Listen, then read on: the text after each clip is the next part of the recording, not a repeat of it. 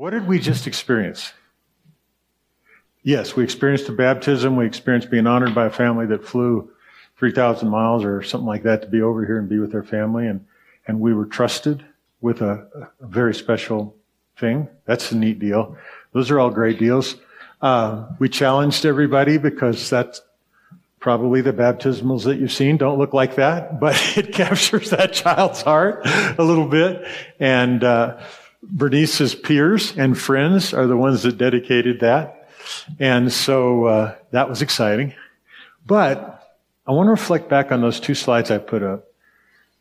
We connected with something that had more significance than could possibly be understood by the people that observed it when it first happened in the baptism of Jesus and also in his dedication in the temple. If you remember, I think it was uh, Simeon and Anna that were sort of there ahead of time, positioned by the Lord positioned by Yahweh to receive Jesus for who he was.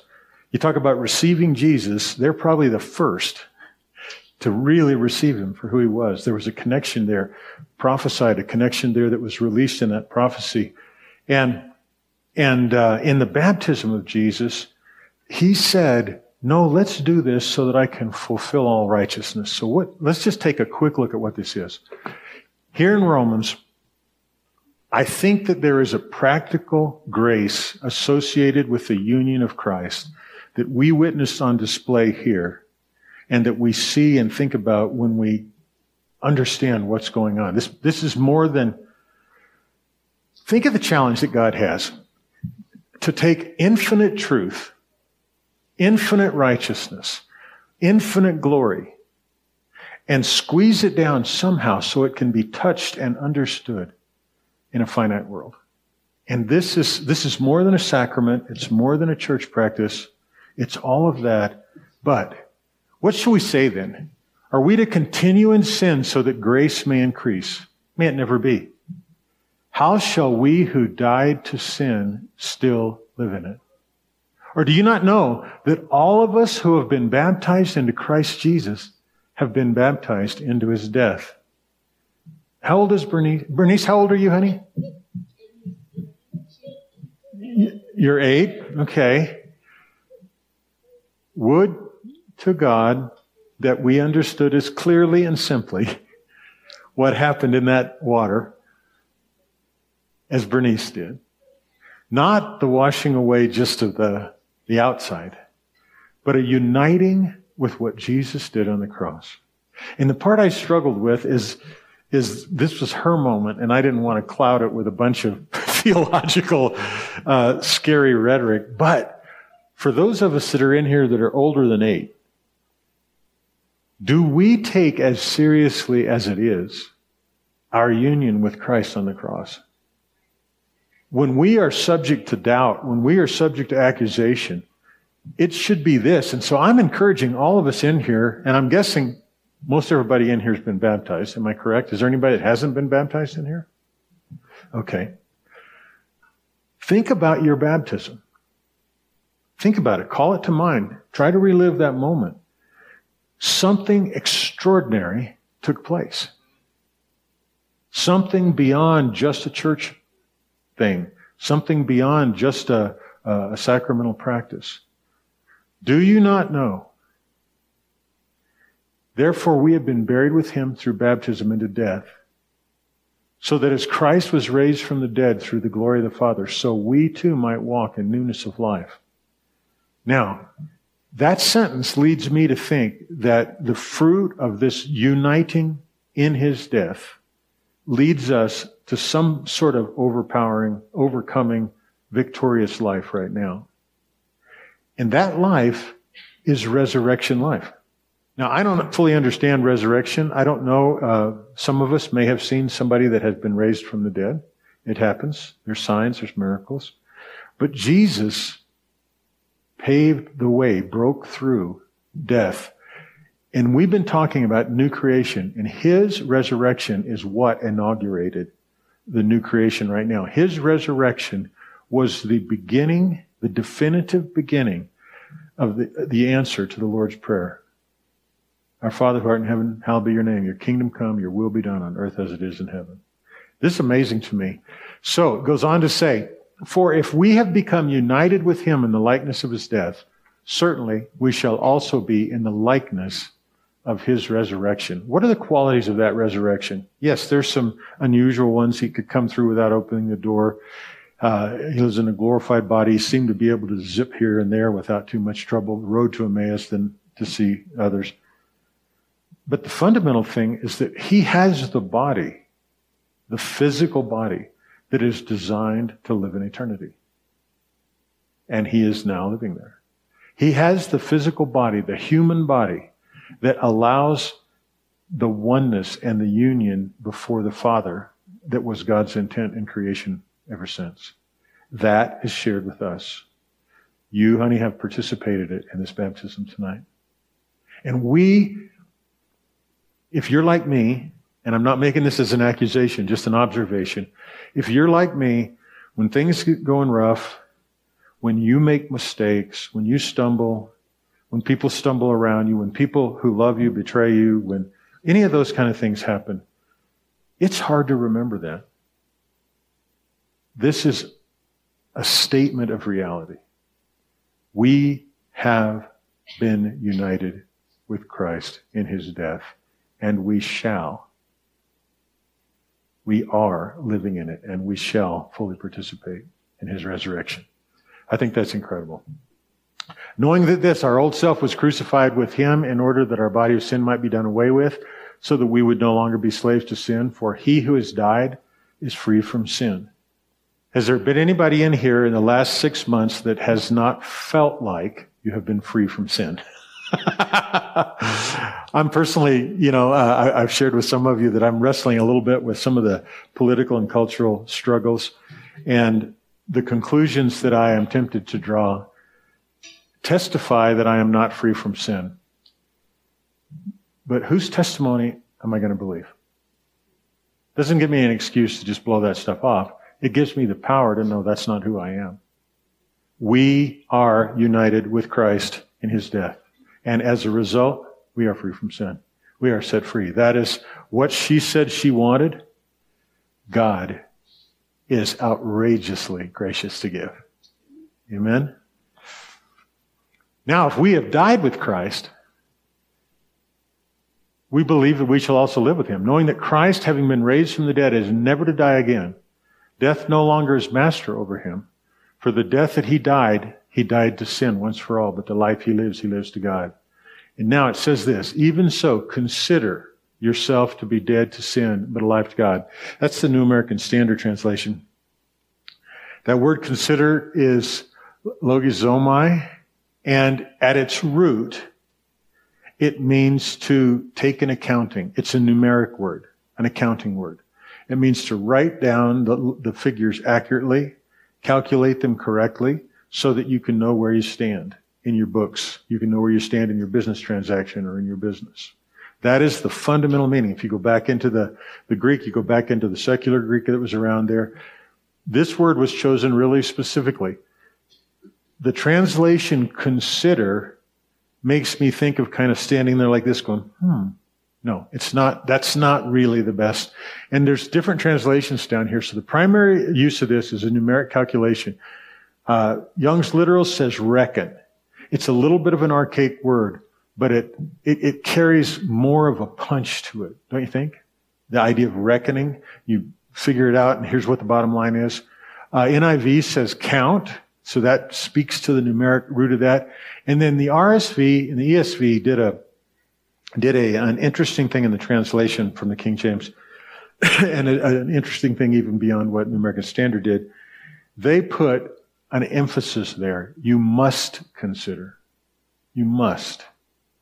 And so what I was thinking about, and that what, what Bernice so preciously invited me into, and you guys,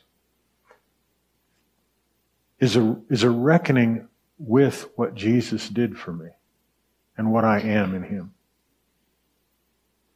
And rather than, than increase the shame because, you know, there's a place where Paul says, should we sin that grace might abound? Just before this, he says, well, of course not. How can you do that? But rather than, than this awareness increasing a sense of shame over it, it gave me strength to go, that's not who I am. That is no longer who I am. Can I choose to act that way in, in um, what would you call it? In blindness towards the reality? Yeah, I can. I don't want to. I don't recommend you do. But that's not who we are.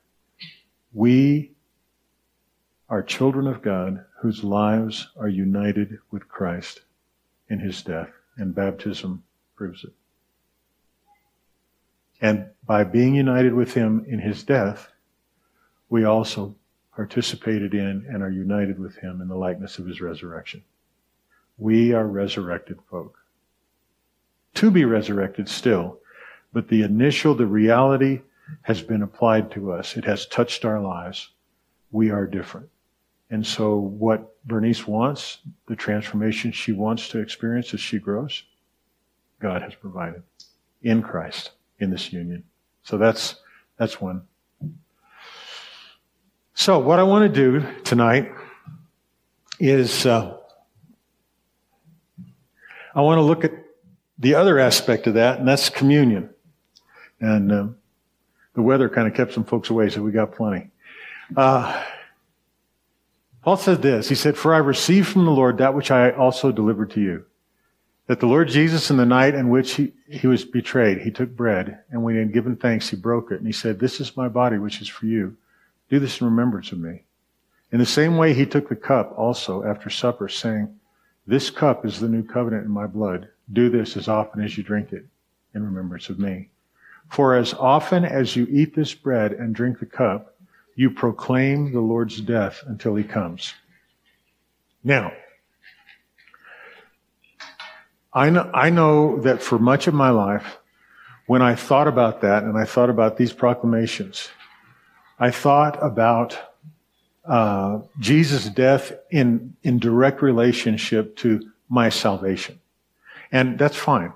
And so when I would make that proclamation or when I remembered his death or, or, proclaimed his death when it came, I was talking about that. But tonight, this week, as I was preparing for this and praying about this, and then tonight as we participated in it, I realized that as often as we proclaim the Lord's death, we're not just proclaiming our freedom from sin. That's all wonderful. We are proclaiming our union with him and his resurrection. And so just like this is a celebration of new life and resurrection, right? Buried in, coming out. So is this. So is this. And so I wanted us to have communion tonight, and I wanted us to share in that. And then uh, we've got a few minutes. I, I want, and I'll I'll bring this down here. So um, not almost like a shell game. So this one on this side is wine. This one on this side is juice. And uh, certainly just your preference. But we're to, I'm to have us come up. I'm to go ahead and keep the mic down here. And uh, I got one more slide. What's going on here? Anyway, the declaration of his death, all I want us to do tonight is focus on taking communion with that in mind as a reality linking us to his death and resurrection, that this is a celebration of resurrection life in us. Forgiveness too, communion, yes, with the saints, everything, but a celebration of resurrection life. This is how it came to us. This is how it came to us. This is what puts us in touch with it. And we have the right to live in the conscious reality of the resurrection power of Jesus Christ being in us, young, old, in between. Romans says this. What does it say? The word is near you, in your mouth and in your heart. That is the word of faith which we are preaching. That if you confess, that if you confess with your mouth Jesus is Lord and believe in your heart that God raised him from the dead, you'll be saved. For with the heart a person believes resulting in righteousness. Remember what Jesus said to John the Baptist? Let, no, it's good. Let's do this. I want you to baptize me. Did Jesus need to be baptized for the forgiveness of his sins? He did not. So when he said, let's fulfill all righteousness, who was that righteousness being fulfilled for? Who was it being fulfilled on behalf of? And who was it being fulfilled in? That would be you and me. That would be us. So this is a declaration. If you confess with your mouth Jesus is Lord, believe in your heart God raised him from the dead, you'll be saved. For with the heart a person believes, resulting in righteousness, and with the mouth he confesses, resulting in salvation. For the scripture says, whoever believes in him will not be disappointed. And that's the part, that's the conclusion that I want us to ponder some tonight and as we go. What Jesus did for us wasn't just to rescue us from hell or rescue us from uh, a dismal afterlife or rescue us and save us from sin. He wants to deliver us from being perpetually vulnerable to disappointment. He wants us to be filled with joy. He wants us to have a kind of faith that is living and vital and active. That's what he wants.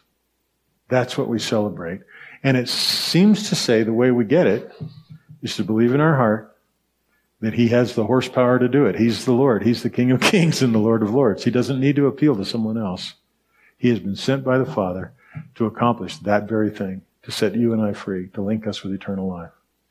This is eternal life, to know you, God, and the, Jesus Christ whom you sent. And the second thing that makes this a reality is that we confess it we proclaim it. So, what I want us to do is I want us to realize that in both of these ceremonies, both of these gifts given to us by the church, we are united with Jesus' death and resurrection life in both of them. Confessing Jesus is Lord and believing that God raised him from out of death links us to his victory, to his resurrection life. Remembering and proclaiming his death as our death. This broken bread says our, it's our stripes. Our healing comes from this. Our wholeness comes from this. And this, this is the righteousness. This is the standing.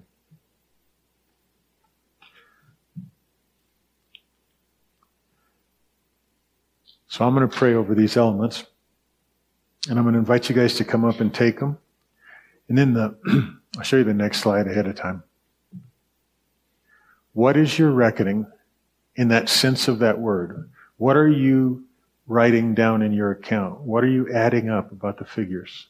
If you, and I'm, I'm hoping that there'll be some, some uh, comments, testimonies, words prophecies for yourself, over yourself. Anyway, we'll get to that in a second.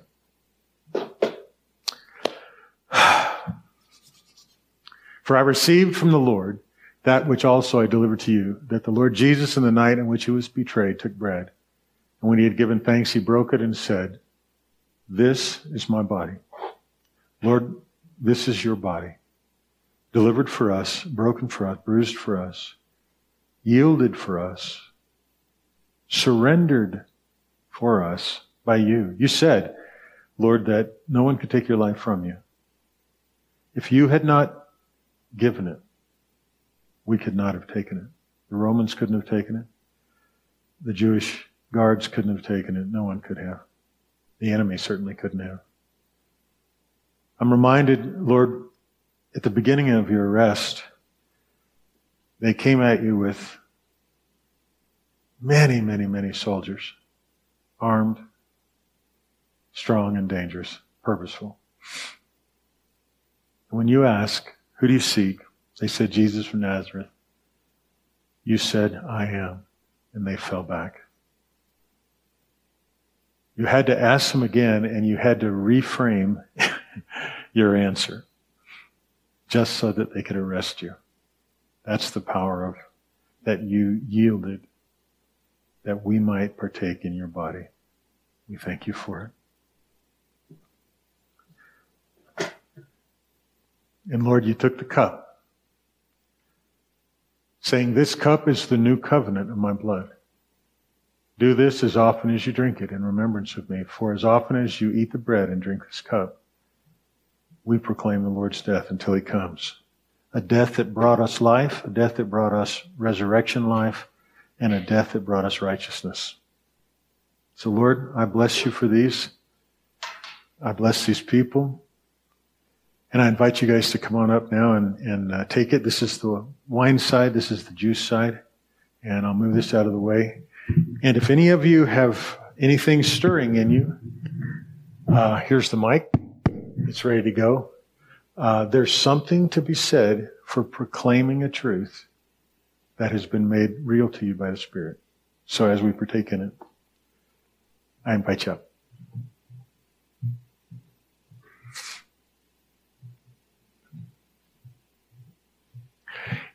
And if you want, you can, you can, uh, I guess you can hold them until everybody gets it, or you can sit there and have a moment with the Lord and take, yeah, once you do that, just be led by the Holy Spirit as to how you want to take it. We practice open communion. We invite you to partake. We believe that Jesus is the reason that we have access to this, not our own personal performance. So uh, you feel free. This baptism has uh, reminded me of a few things in my journey. I remember when uh, I was uh, hand baptized in the Methodist church mm. with the water and and uh, then I after I became a Christian or became a believer or came to that place of discovering Jesus in my life, I wanted to be baptized. So I went under the water. And then I learned more about what water baptism was all about. So I got baptized, baptized again. and then in my journey, I, I learned a little more. And so I felt like I just want to be baptized again, just to be able to share, just to be that experience.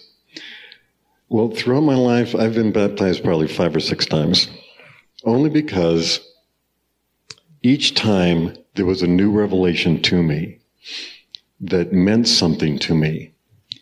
And, you know, regardless of what other people thought about this guy's doing it again, it was special to me because of what I felt my relationship with God was. Anyway, that's, I, I, as I was watching this here and reminded me of all the times that, uh, that I, that I went into the water. So I encourage you, if that's something that, that, um, might be you, where God is giving you further revelation on your relationship with Him in baptism, you know, doesn't matter how old you can do it again and again and again. And it doesn't have to be in the River Jordan. It can be right here. Amen. Amen. Yeah. Amen. Amen. Well, you know, I just want to make that, that kind of confession declaration thing. Um, I believe that Jesus is Lord, and I'm I'm really staggered by that belief. I'm staggered by it. I mean, not that I ever doubted he was, but the realization of what that means. The realization, as we've been studying a little bit lately, that he uh, made a mockery of the principalities and powers, casting them down, and that he lives with the enemy having nothing in him, and that he has shared that life with me. Praise God. Praise God. That's amazing. Yeah, babe. So um, I just wanted to share. Um, sorry. I have come to the conclusion that truth matters. And so I'm just going to read a couple of scriptures here. In John 8, it says, So Jesus said to the Jews who had believed in him, If you abide in my word, you are truly my disciples, and you will know the truth, and the truth will set you free.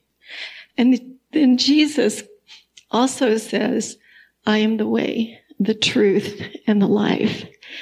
And I believe that God is crying out for us to be lovers of the truth.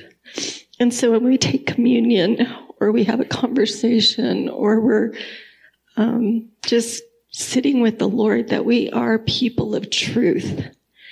And so the communion of the wine and the bread representing the body of Christ and who he is, he is also truth. And I just really have had so many opportunities this week to talk to people about the truth.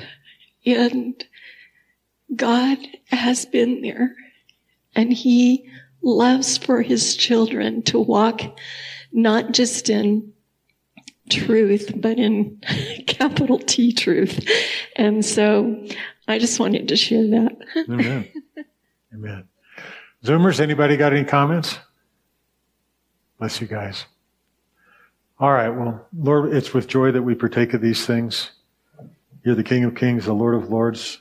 You died and rose again, and you drew us into that death. And we are living proof, living beneficiaries today of your resurrection life and the grace, the grace of the Father. In Jesus' name. Thank you for your blood, Lord. Amen.